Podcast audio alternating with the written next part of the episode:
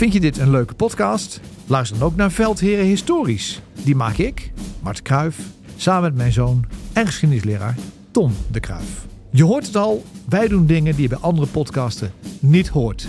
Oftewel, to boldly go where no one has been before.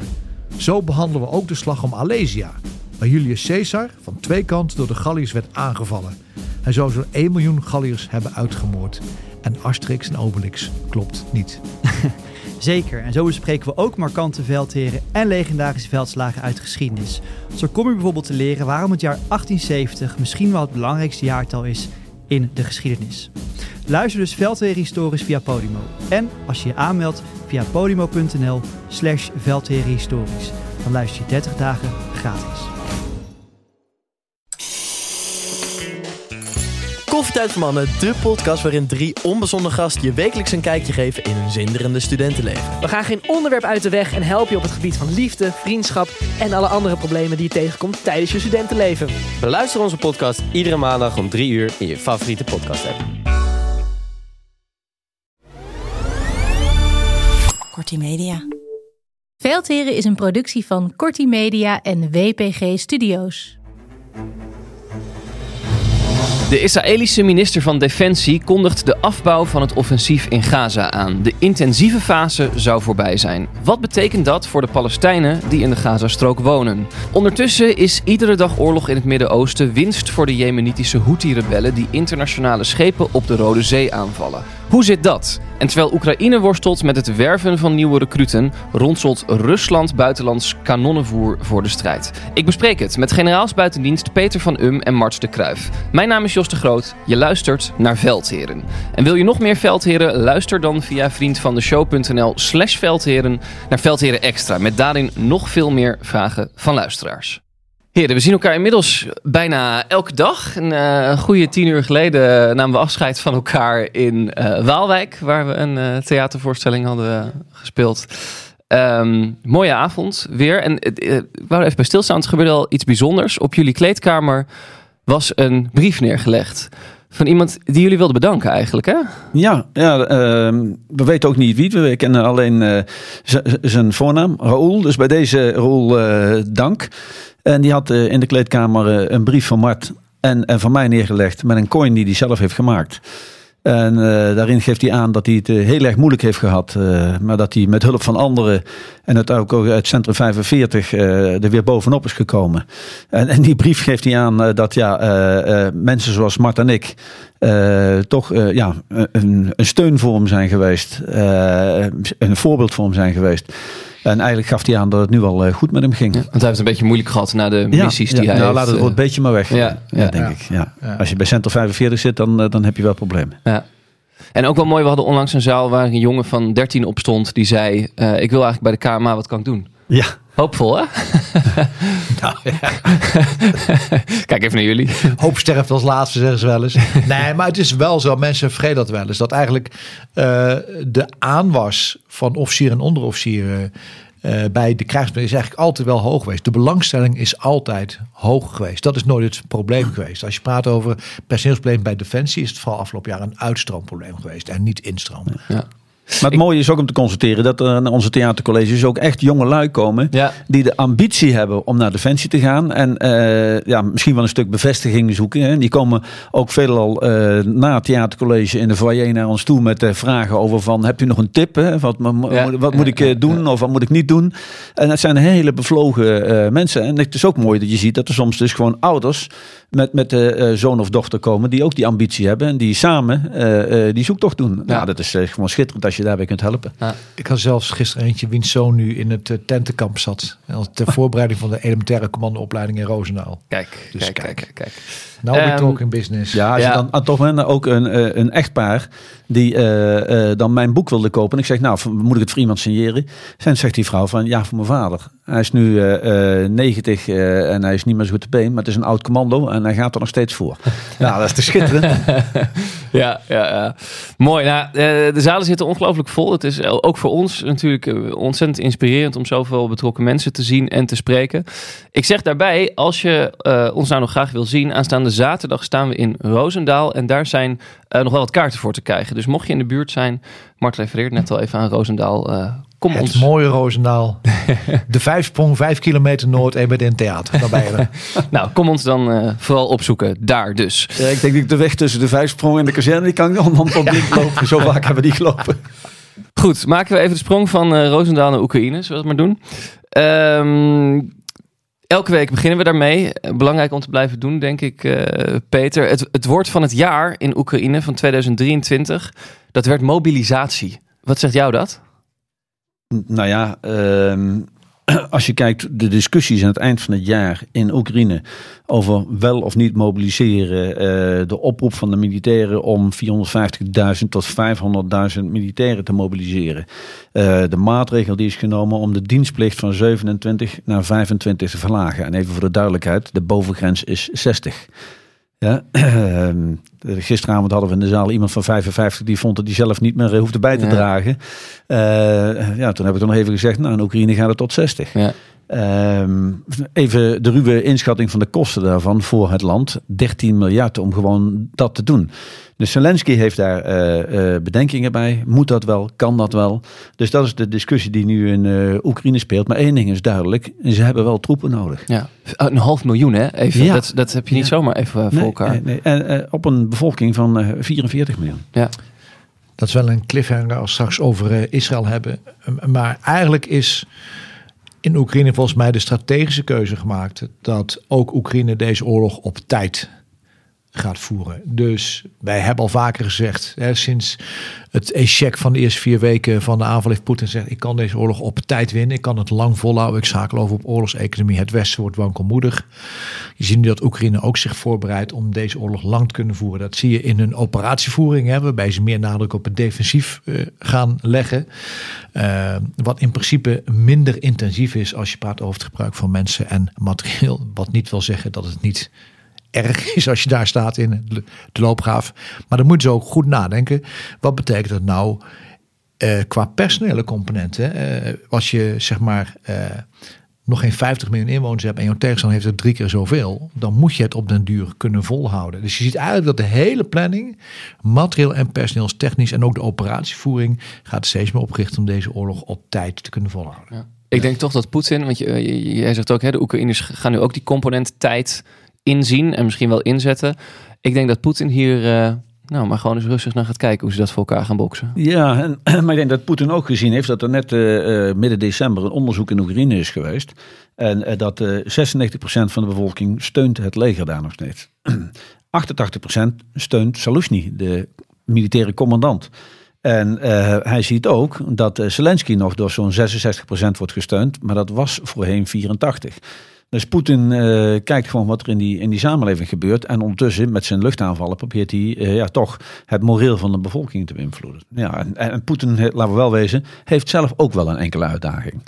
Ja, Ja, en daar kwam bij dat we afgelopen week eh, uit eh, Parijs en Londen twee grote steunpakketten eh, hebben gezien. En we hebben wel eens vaker gezegd, hè, de toekomst van Oekraïne hangt voor een groot deel af van besluiten in Brussel, Berlijn, Londen en Parijs. Nou, Londen en Parijs hebben hele duidelijke signalen gegeven. Ook Macron heeft nog een keer gezegd, hè, Oekraïne kan deze oorlog niet verliezen. Of Rusland kan deze oorlog niet winnen. ja maar tegenover Mart staat wel dat de woordvoerder van de Security Council in Amerika van het weekend heeft gezegd van we stoppen even, want we hebben geen geld meer. Hè? en dat, dat- doet hij om druk op de Republikeinen Tuurlijk, dat te heeft natuurlijk ook met het eh, politieke spel eh, te maken. En de ironie bij de Republikeinen natuurlijk is dat de steun aan Oekraïne wordt gekoppeld aan steun voor Israël en het bouwen van een muur aan de grens. Daardoor ligt dat stil.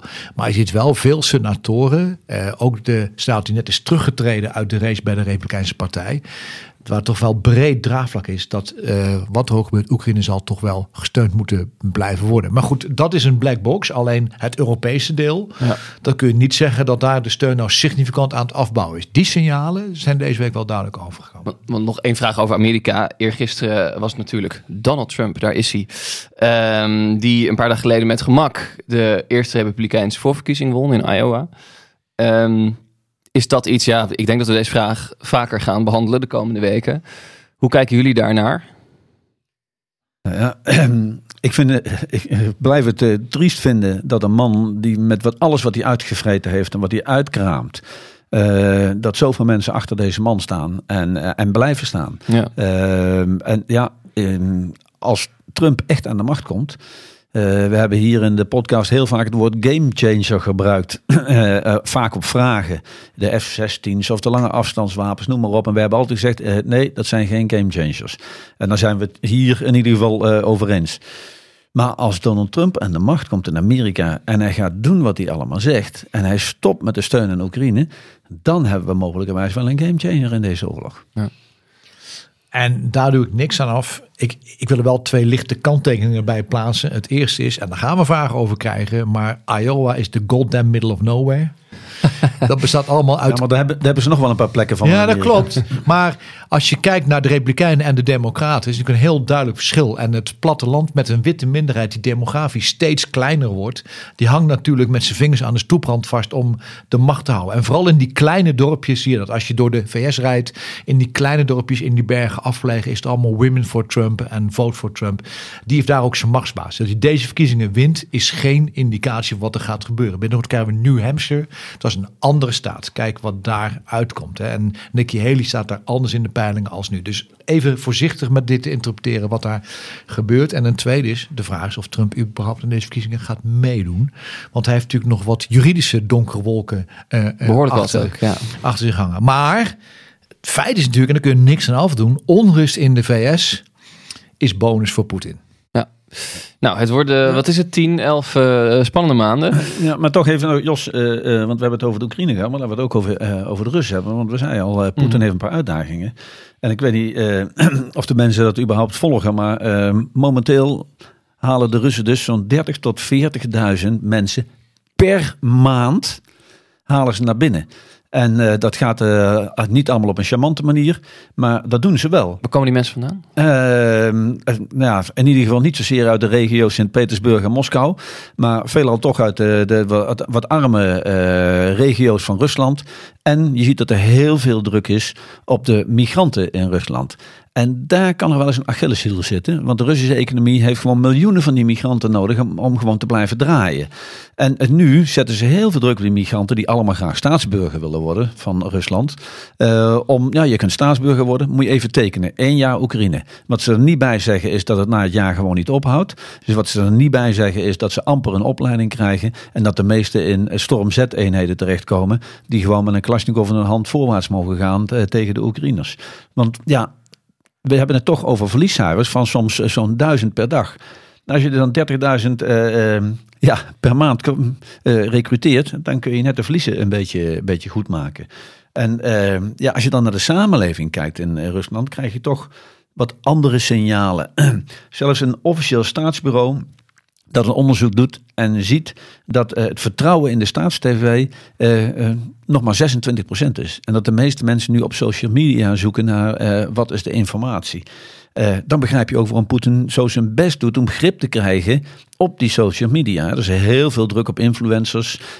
influencers die gewoon van het net verdwijnen. Want hij ziet dat, zeker met zijn verkiezingen, dat dit belangrijk voor hem is. Dan wil ik toch echt wel noemen dat er een hoop vrouwen in Rusland zich langzamerhand aan het verenigen zijn. En, eh, en die zeggen van, ik wil mijn man naar huis hebben. Of ik wil mijn zoon naar huis hebben. En die pleiten voor, eh, kom erop met een complete demobilisatie. En maximaal één jaar aan het front. En dan vijf jaar gewoon niet meer aan de beurt zijn. Dat soort kreten, die zitten hem nog wel even dwars. Dus ook Poetin eh, heeft het op sommige vlakken heel moeilijk in zijn Werk aan de winkel, ook in het Kremlin. Oekraïne eh, claimt ook deze week dat ze twee belangrijke Russische vliegtuigen hebben neergehaald. Dat zouden spionage- en commando-vliegtuigen zijn geweest. Eh, groot bericht, veel aandacht voor. Wat is dit voor actie? Nou ja, jij net het woord van het jaar mobilisatie. Eh, ik had nu, toen ik dit las toch wel in mijn hoofd, het woord huzarenstukje. Eh, dit is toch wel een, een, ja, een truc hoor, die ze uithalen. En ik had dat woord eigenlijk al in mijn hoofd, want ik vind het nog steeds een huzarenstuk van eh, de Oekraïners. Dat zij het volhouden bij eh Krinky eh, over de Dnipro. Hè? Want dat is zo moeilijk om die club te blijven bevoorraden en, en troepen aan te voeren en af te voeren. Dat vind ik al een, een structureel huzarenstuk wat ze doen. Maar deze, om twee van zulke belangrijke vliegtuigen eh, van de Russen eh, uit de lucht te halen. Ja, daar hebben de Russen eh, echt last van. En er wordt ook nu door de Oekraïners al gezegd dat boven de zee van Azov het luchtverkeer van de Russen in ieder geval tijdelijk behoorlijk is afgenomen. Ja, en ik weet niet of de mensen hebben meegekregen wat voor vliegtuigen het waren. Maar eh eh, AWACS zegt denk ik een hoop van onze luisteraars nog wel Mhm. iets. Nou, eh, dit is de Russische versie van de AWACS. Dus zo'n vliegtuig met zo'n hele grote schotel op zijn op zijn rug.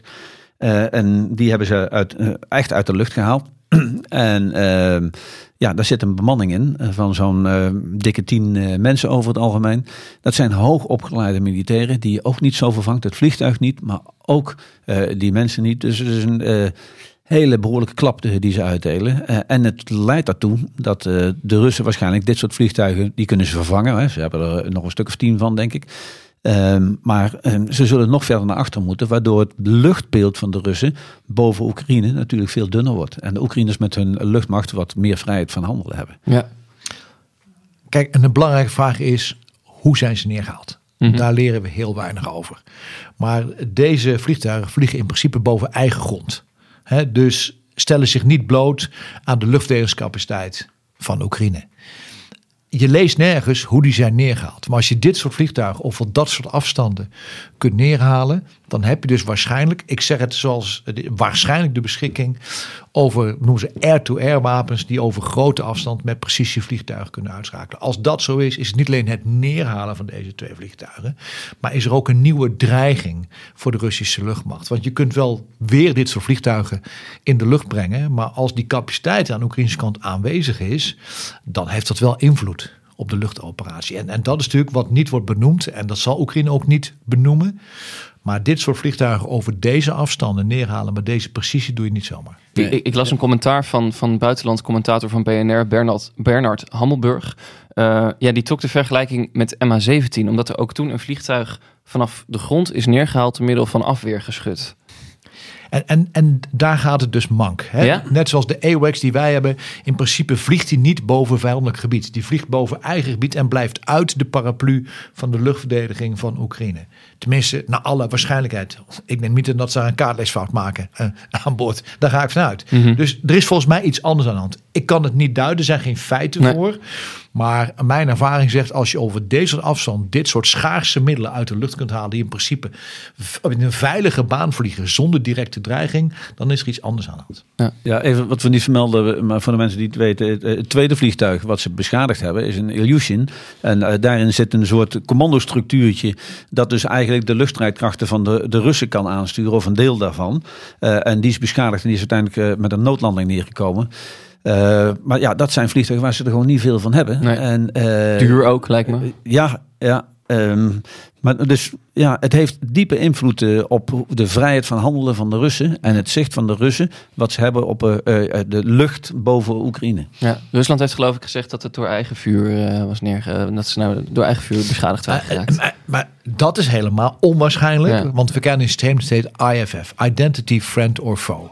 En elk vliegtuig in de lucht heeft zeg maar een soort transponder dat als je wordt aangestraald door een radar. Dat geeft dan een soort code terug die zegt, ho ho, ik ben eigen troepen. Ja. En dus het is niet zomaar dat je denkt, oh, er vliegt wat, laat eens even kijken.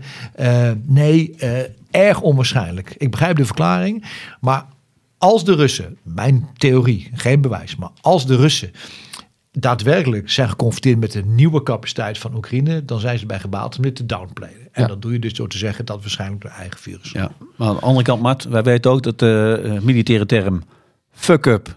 Ja? Eh, Die is term kende zo- ik niet. Nee, nee, dacht ik al. Sneefoe. Ja, maar die, die kan zo plaatsvinden. Want er hoeven maar een paar dingetjes verkeerd te gaan. En je hebt gewoon een, een kleine ramp eh, gecreëerd. En eh, ja, eh, tot nu toe hebben we toch wel gezien dat coördinatie en afstemming en zo bij, aan de Russische kant is niet, niet het, eh, het beste. Maar ik geef Mart gelijk, deze vliegtuigen vliegen altijd in een veilig gebied. Eh, je weet zelf waar ze vliegen. Dus eh, eh, het is wel eh, heel bijzonder als het door eigen vuur zou zijn. En er zijn er twee. Het is niet één, twee. Wat zei jij nou, Snee? Sneefoe. Situation normal, all fucked up, zeggen militairen. Kijk. Sneefoe. Weer wat geleerd. Eh, we kregen een eh, vraag van luisteraar Alexander de Grote. Eh, ik weet niet of hij echt zo heet, maar in het kader van onze podcast vind ik dat een leuke naam. Eh, vraag luidt als volgt. Nu de westerse steun lijkt te haperen en omdat mijn vriendin mij afgelopen kerst geleerd heeft te doneren aan goede doelen, vroeg ik me af of het ethisch verantwoord is om als individu geld voor wapens te doneren aan Oekraïne. Via social media ben ik bij officiële websites van de Oekraïense overheid en van organisaties die het Oekraïense leger steunen uitgekomen. Je kunt hier kiezen om geld te doneren voor wapens op, of hulpgoederen. Het doneren van geld voor wapens veroorzaakt bij mij een ernstig conflict waar ik flink over pieker in mijn hoofd. Ik ben namelijk tegen iedere vorm van geweld. We weten dat geweld niets oplost en men beter naar de onderhandelingstafel kan gaan. Echter vind ik ook dat ik als persoon niet neutraal kan blijven. Dat voelt als wegkijken, gedogen of stil- stilzwijgend toestemmen. Neutraal blijven heeft in het verleden ook te vaak gefaald, naar mijn idee. Nou, mijn eerste reactie is... Fantastische vriendin, koester die relatie. Eh, en daarnaast eh, vind ik dat iedereen daar zijn eigen afwegingen moet maken. Ja, eh, eh, en ik kan me heel Snap goed... je het dilemma? Ja, ik snap het dilemma heel goed. Eh, en eh, er is geen menukaart voor. En het is niet goed of fout, het is anders. Eh, het is goed of fout of je ervoor kiest om Oekraïne te helpen of niet. Ja, daar heb ik een duidelijke mening over. Maar als, als eh, Alexander de Grote eh, vindt dat hij het niet in wapens moet doen en men wel een humanitaire goede, zeg ik ook goed. Ja, Het Oekraïnse Rode Kruis zou een heel goed doel zijn. ja dan eh, nou, het zo. Ja, Ehm, nou, gisteravond waren er een echt, was er een echtpaar. En die nemen al vanaf het begin van de oorlog, eh, vertelden ze, hebben ze Oekraïners in huis. nou ja, ja. Fantastisch. Ja, dat is ook nogal wat natuurlijk als je dat voor Ja. rekening neemt. Ja. Andere vraag die we ontvingen, die is van eh, Joost van der Mandelen. Hij schrijft ons: Ik ben meer en meer gechoqueerd door de mate waarin Europa achterloopt in haar productiecapaciteit en levering van de essentiële 155 mm munitie aan Oekraïne. 1 miljoen beloofd, 300.000 geleverd. Hoe kan dat nou? Wat is nu de echte bottleneck? Onwel in de politiek, laconiek leiderschap, te veel gesteggel over wie de productieorders krijgt of laat de bureaucratie het totaal afweten? Nou, ik denk dat het een mooie combinatie is Ja. eh, van, van, van al die dingen. Maar het, het goede nieuws is dat eh, de eurocommissaris die erover gaat, heeft geroepen dat vanaf de eh, lente van dit jaar moeten we in staat zijn om die miljoen eh, per jaar wel te leveren. Ehm, recentelijk heeft de, de, Bulgaar, de Bulgaren hebben aangegeven dat ze hun productie hebben opgeschroefd. En, en die maken nog eh, munitie voor die eh Washopact kanonnen, 122 mm, 152 mm. Eh, en daar hebben de Oekraïners ook behoefte aan. Maar de, de Bulgaren zeggen zelfs dat eh, ze ook 155 mm gaan maken. Dus eh, je, je ziet in verschillende landen nu wel langzamerhand het op stoom komen. Ja. Ah, maar het is een volkomen terecht punt. Ja. En wij zitten nog steeds in een land waarin sommige pensioenfondsen niet willen beleggen in de zogenaamde wapenindustrie. Hè. Het is ook een beetje vreemd. Je, je kunt het ook defensieindustrie noemen. Maar je zult erin moeten investeren. Daar zul je kapitaal voor moeten vrijmaken. Je zult vergunningen moeten hebben. Je zult vakmensen moeten hebben. We zien bijvoorbeeld bij Rijnmetaal nu hoe lang het duurt om een productielijn weer op te gaan starten. En de bottom line is dus dat je heel snel als Europa naar een soort strategisch industriebeleid Ja. toe moet. Dat je weet, hoe kan ik met dat beleid, als het nodig is, snel opschalen. Daar hebben we nooit over nagedacht. En die sense of urgency die begint nu pas te komen. Maar we lopen dus, en dat is de conclusie is volkomen juist, achter onze eigen staat aan. Ja, eh, ook deze luisteraar vervolgt in zijn mail. Hij wil zelf graag eh, iets doen. Hij schrijft.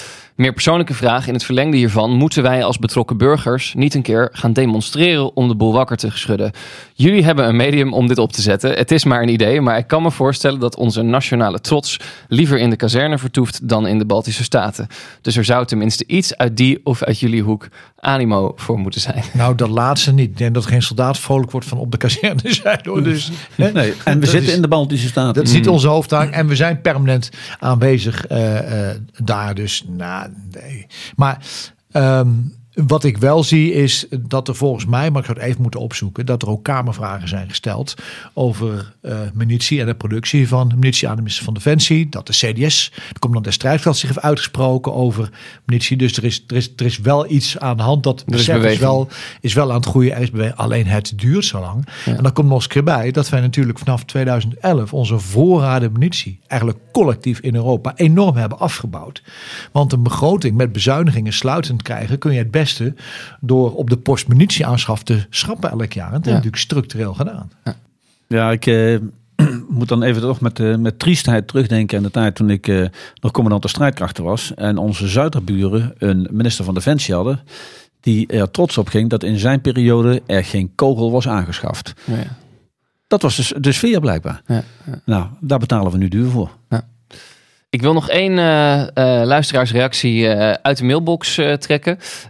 Want we kregen een mail van luisteraar Rick Linsen. Reactie op vorige aflevering. Waarin we het hadden over de Russische drones met traangasgranaten. Peter, waar jij ook over vertelde. Uh, en Rick schrijft ons het volgende. Uh, hij zegt: Peter gaf kennelijk verbaasd aan dat hij het raar vond dat wij, de politie, Riks politieman, uh, traangas inzetten bij voetbalrellen. En dat dit dan niet mag in een oorlogssituatie en dat dat apart zou zijn. Wij, de politie, zetten traangas in als een samenscholing of volksmenigte een directe bedreiging vormen voor de veiligheid van personen of goederen. We waarschuwden veelvuldig vooraf en vorderden iedereen te vertrekken. Al die lui hebben zelfstandig de vrijheid van keuze om hier aangehoord te geven. Op het moment dat onze traangasschutter het zijn vuren krijgt, is iedereen op de hoogte van het in te zetten geweld en de mogelijke gevolgen daarvan. Als je dus niet voldoet aan de vordering je te verplaatsen, accepteer je die gevolgen dan ook willens en wetens. Nadat het gas is ingezet, worden ze zo mogelijk aangehouden, krijgen alles weer waar ze recht op hebben, inclusief een warme kop koffie en een boterham. Ik vind dit nogal een pertinent verschil met de inzet van traangasgranaten op een Oekraïnse stelling, die vervolgens aangegrepen gaat worden, waarbij de andere partij, de Russen, de Oekraïners, die ze zojuist weerloos hebben gemaakt, met traangas alsnog naar het leven staan. Ik begrijp daarom ook heel goed dat traangas verboden is volgens het verdrag chemische wapens. En hopelijk Peter nu ook, maar daar staat een dikke knipoog achter. Ja. nou ja, het is de eerste keer dat ik het jammer vind dat we geen beeld bij onze podcast hebben. Want Jos, toen jij de vraag begon te lezen en zei dat ik met verbazing keek, toen had je de, de, de hoofden van Matt en mij moeten zien, want die gingen van nee. uh, nee, uh, dat, dan, dan is dat echt verkeerd overgekomen. Mm. Ik vind het uh, volledig juist dat de politie dit middel gebruikt. Ze gebruiken het ook binnen de regels. Ze gebruiken het proportioneel. Uh, dus, dus ik vind dat helemaal prima. Uh, mijn verbazing is dat, uh, dat, dat de Russen het gebruikten. En inmiddels uh, weten we door de Oekraïners net gemeld dat de Russen het zo'n tien keer per dag gebruiken. En die marinebrigade die, die daar bij Krinky bezig was, die heeft het wel bekendgesteld. Maar het gebeurt op meerdere plaatsen. En dit jaar volgens de Oekraïners al 50 keer. Ja. Dus het wordt veel meer gebruikt dan we dachten. Verplaatsen wij ons 3000 kilometer verderop op de kaart. De intensieve fase van het offensief in het noorden van Gaza is afgelopen. Dat zegt althans de Israëlische minister van Defensie Yoav Galant maandag volgens de Times of Israel. Ook zegt hij dat het offensief in het zuiden in Gan Yunis binnenkort voorbij zal zijn.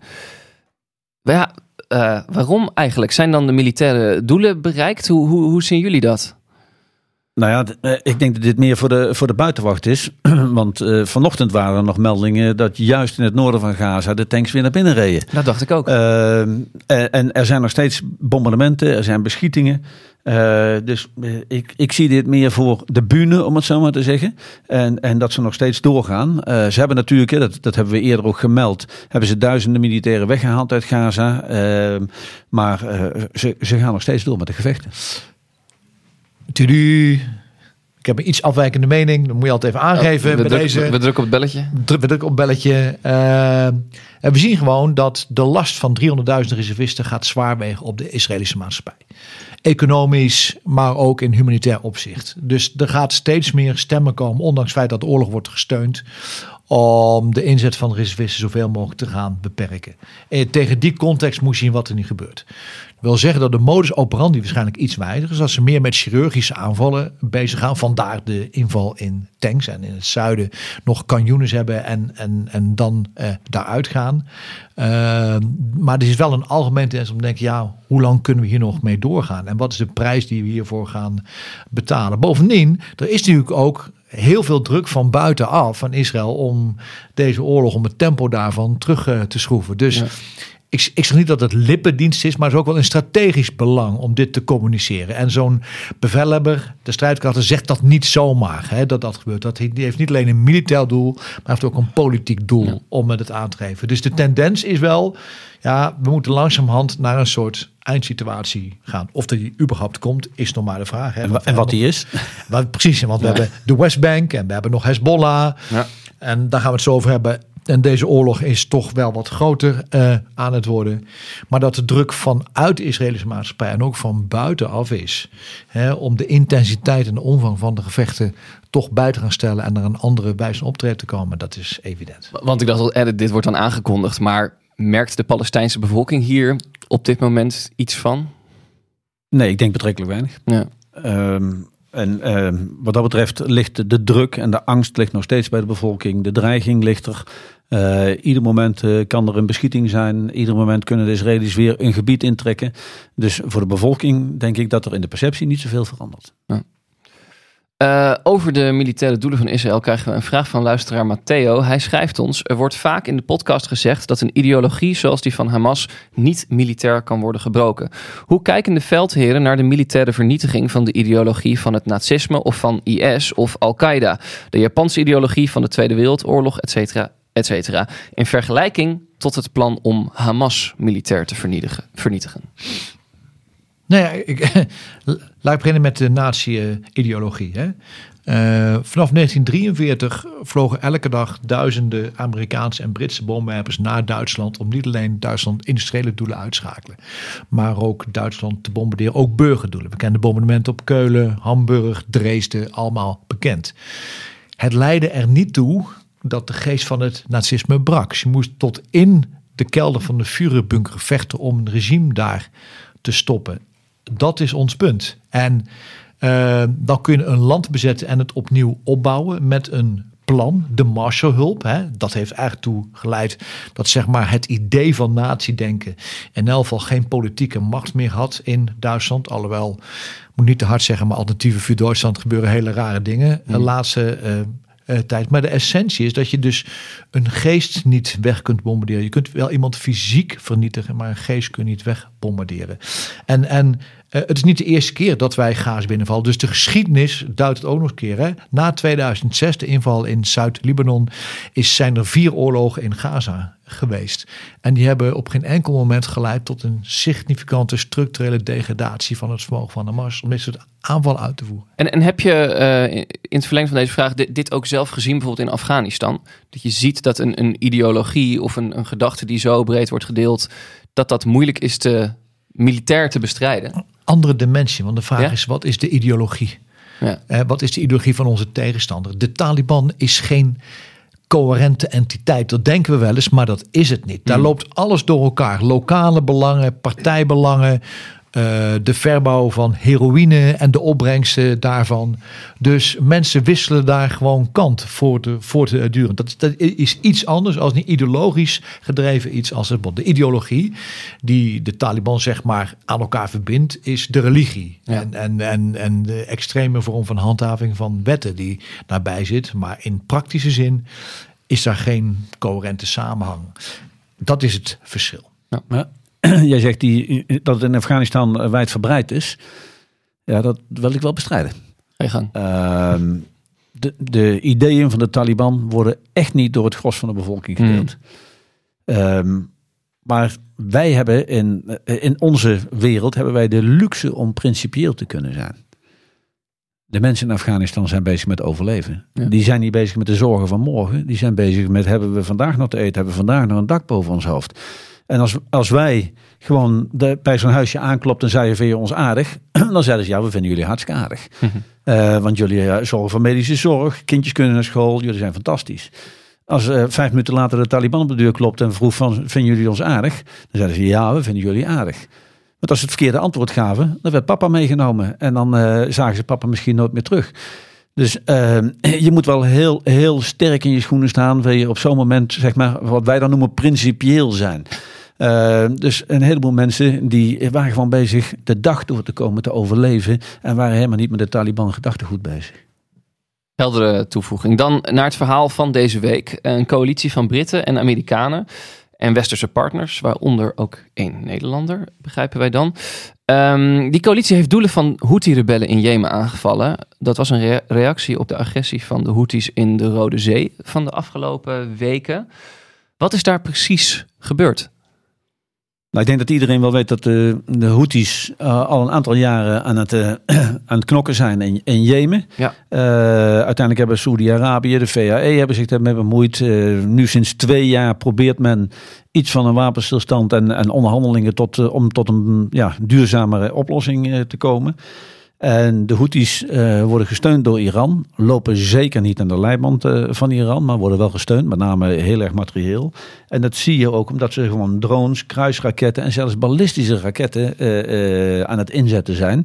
We, ik weet niet of de mensen dat gezien hebben, maar ze hebben zelfs ballistische raketten op, op Israël afgestuurd. Of tenminste, in ieder geval op Eilat, als ik het me goed herinner. Um, dat ligt niet in de hardcore van, uh, van Israël, maar het is wel Israëlisch. Mm -hmm. Eh, erg warm daar altijd, kan ik me nog herinneren. Eh, en, en dus ze hebben hele moderne spullen. Ja. Ze zijn gehard door die strijd van een aantal jaren. En eh, kiezen eh, nadrukkelijk vanaf het begin de kant van de Palestijnen. En die gaan we steunen. En dat doen ze dan met name door eh, die corridor waar heel veel zeetransport doorheen moet. Wat ik heb begrepen, zo'n 30% eh, eh, van, van de, ja, de grote scheepvaart moet daar doorheen. Anders moeten ze helemaal onder Afrika langs. En dat is acht tot tien dagen lange varen. En zij zijn nu schepen waarvan zij informatie hebben dat die gelinkt zijn aan Israël. Die, die, of Amerika, die vallen ze aan. En dat doen ze dus door eh, raketten. Maar we hebben ook al een mooi filmpje gezien van lui die met een helikopter op een schip werden gezet. Eh, ze doen het met bootjes. En ja, dat ontwricht, als we niet opletten, dadelijk de hele wereldeconomie. Eh, nou, de Amerikanen en de Britten hebben eh, meermaals de Houthis gewaarschuwd om hiermee te stoppen. Er is in de Veiligheidsraad van de VN is ook een oproep gedaan om daarmee te stoppen. En eh dat hebben ze allemaal niet gedaan. En nu hebben dus de Amerikanen en de Britten met een kleine coalitie hebben, teruggeslagen. En na we nu weten, wordt er gezegd dat zo'n 30% van de capaciteit van de Houthis vernietigd is. Ja, simpel rekensom, dan hebben ze nog 70%. Dus ze kunnen voorlopig nog wel even, even doorgaan. Er zijn kleinere vervolgaanvallen geweest. Maar uiteindelijk, eh, de Houthis geven geen krimp. En dat kun je, als je ze een beetje ja, volgt, kun je dat ook eigenlijk niet verwachten. Want het zijn hele harde lui. Ja, ik be- begrijp ook dat Amerika heeft gezegd: we gaan niet Jemen in. We gaan niet die groep eh, ja, echt proberen uit te roeien, om maar zo Nee, te zeggen. kijk- dat, dat kan dan ook weer niet. De VS en wij zijn natuurlijk allemaal gebaat bij een beperking van het conflict in Gaza. Je ziet dat de Houthis worden gebruikt als een soort proxy, heet dat, als een soort middel door Iran om de situatie daar te beïnvloeden. Wa- Wat is een proxy? Dat eigenlijk? is, dat is eigenlijk ehm, een oorlog die je voert door middel van andere partijen. Ja. Dus Hezbollah, Hamas en Houthis zijn eigenlijk partijen die door Ja. Iran voor een groot deel worden gestuurd en bevoorraad en opgeleid. En die treden op conform de strategische doelen die Iran heeft. En daarvoor is Israël de aardsvijand en het Westen ook. Dus dat betekent dat daar een ander, ander belang achter zit. En als En, jij... en dat noemt men dus een proxy. Een proxy Ja. dat. En als je dus frictie kunt veroorzaken en de westerse economie schade, is dat voor Iran goed. Bovendien, Iran heeft nauwe banden met Rusland. En Poetin zal het ook zeker niet eh, erg vinden. Dus er is van alles aan de hand. Hè. Zoals Peter wel eens zegt, als de grote panelen in deze wereld schuiven, krijg je aan de randen frictie. En dat zie je nu daar gebeuren. Ehm, en, en dat betekent dat eh, eh, de grote uitdaging is: hoe kun je dat conflict in de Gaza tot een einde brengen en wat er nu gebeurt, zoveel mogelijk beperken zonder schade aan de wereldhandel? Overigens, let op. Als die schade echt komt, dan zijn wij niet het enige slachtoffer natuurlijk. Want dan gaat China gaat ook onrustig worden. India gaat ook onrustig worden. Onrust in de wereld is ook niet goed voor de grote landen die voor handel Ja. afhankelijk zijn. Er is eigenlijk nu van alles aan het schuiven. En de coalitie, hè, er wordt wel eens denigerend gedaan over een stafofficier, maar dat is niet waar het om gaat. In Afghanistan had je heel veel landen die één of twee functionarissen hadden. Waarom? Dan kun je zien dat je politiek die operatie steunt. Dat je politiek betrokken bent bij die Het operatie. heeft een grote symbolische rol ook. Die is veel groter dan de daadwerkelijke waarde. Ja, Ja, en om toch nog even aan te geven dat de Houthis eh, nou niet echt eh, frisse jongens zijn. En hoe dubbel het in de wereld kan zijn. Wat ze de Israëli's tegenover de Palestijnen verwijten, zijn ze zelf al maandenlang aan het doen. Want eh, eh, een stad in het zuidwesten van Jemen wordt al maanden belegerd. Daar worden geen humanitaire goederen toegelaten. Dus ze, ze doen precies hetzelfde. En dan zie je weer ja, hoe dubbel eh, Ja. de wereld kan zijn. ik, ik, ik heb ook in commentaren gelezen van experts dat een aanval van de Amerikanen precies was waar de Houthis op hoopten. Delen jullie dat? Is dat snappen jullie waar dat idee vandaan komt? Nou ja, ze zitten er totaal niet mee dat ze verliezen hebben. Ehm, en, en ze hebben nu de, de aandacht van de hele wereld. Ja. Ze doen mee. Ehm, dus het is een Maar erkenning van wat ze, wat ze aan het doen zijn. Maar anderzijds lees ik ook, ja, de Amerikanen moeten reageren, want ze hebben al 16 keer gewaarschuwd. Dus ja, Ja. als je dan nooit een keer de trekker overhaalt, dan eh, zijn die waarschuwingen niks meer Ja. waard. ja, nee, lijkt, me een moeilijke, het, ja. lijkt me een moeilijke situatie. ja, maar dat is het ook. Ja. Maar, maar je kunt ze ook niet hun gang laten gaan. Nee. Overigens, eh, gaat die verspreiding nog verder en waarschijnlijk niet alleen door Iran, maar soms ook tegen de wil van Iran. Hè. Iran heeft precisiewapens ingezet in het noorden van Syrië en Irak en ook in Pakistan. Eh, waarschijnlijk tegen doelen van IS. Dus je ziet dat ook Iran soms op twee fronten moet kijken van wat zijn we eh, aan het doen. En dat is het gecompliceerde van met name die oorlog in het Midden-Oosten. Namelijk dat politieke, religieuze lagen, etnische lagen loopt allemaal door elkaar heen. En Ja. dat maakt deze oorlog zo heel ingewikkeld. Maar, maar als we het dan toch over dubbel hebben, dan eh, zou ik zeggen, moeten wij niet naar onze eigen navel kijken. Want ja, wij zijn be- begonnen deze podcast met Oekraïne. Ja. Eh, eh, toen hadden we het over Gaza, nou hebben we het over de Houthis.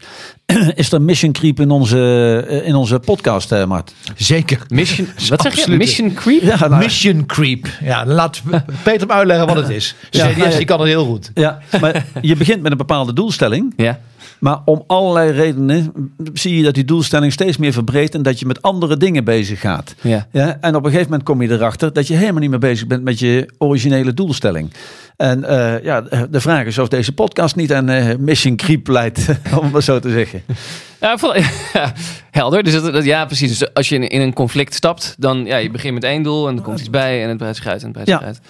Ja, dat is ook een beetje hoe het, hoe het in de wereld aan toe gaat op het Ja. moment natuurlijk. Zo is het. Alles zag met elkaar samen. Wij, wij volgen, zeg ik voorzichtig. Ja, ja in die zin eh, volgen we en proberen we ook die samenhang eh, te duiden. Dus Ja. eh, in die zin kan ik met deze mission creep nog wel eh, beleven. Ja, en beginnen we wel elke week met Oekraïne. Jazeker. Volgende week praten we verder. Waar gaan jullie eh, de komende week op letten? Ja, ik ben wel benieuwd wat het effect is eh, van die twee vliegtuigen van de Russen eh, die neergekomen zijn. En eh, ja, wat ik al zei, dat Huzaren stukje bij Krinky. eh, het moet toch, ook met die Dnipro die nu grotendeels bevroren is, moet het nog moeilijker zijn om ja, voorraden, nieuwe troepen aan te voeren.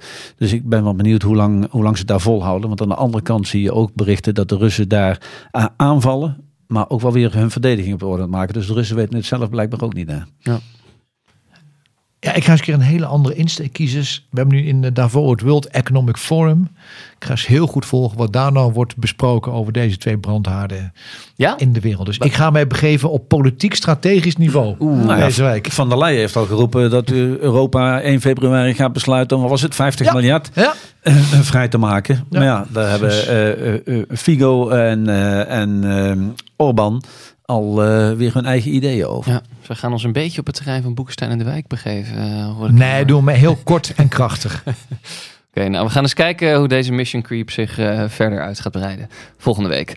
Dit was Veldheren voor nu. Mijn naam is Jos de Groot. Ik maak deze podcast met generaals buitendienst Peter van Um en Mart de Kuif. Wil je de Veldheren iets vragen? Mail ons dan op veldheren.kortimedia.nl. C-O-R-T-I media is dat. En volg ons op X en op Instagram. Bij Veldheren Extra op vriendvandeshow.nl slash Veldheren gaan we nog even door en beantwoorden we meer vragen van luisteraars. Bijvoorbeeld die van Ayam Bala kwam binnen via X. Hij schrijft dat hij het moeilijk vindt om het conflict in Oekraïne op grootte te schatten en wil weten... Stel de Nederlandse krijgsmacht zou een stuk van het front moeten verdedigen. Hoe groot is het stuk front dat wij dan zouden kunnen bemannen? Nou, wil je weten wat Peter en Mart daarover te zeggen hebben? Luister dan naar Veldheren Extra via vriendvandeshow.nl slash Veldheren. En hoe dan ook graag tot volgende week.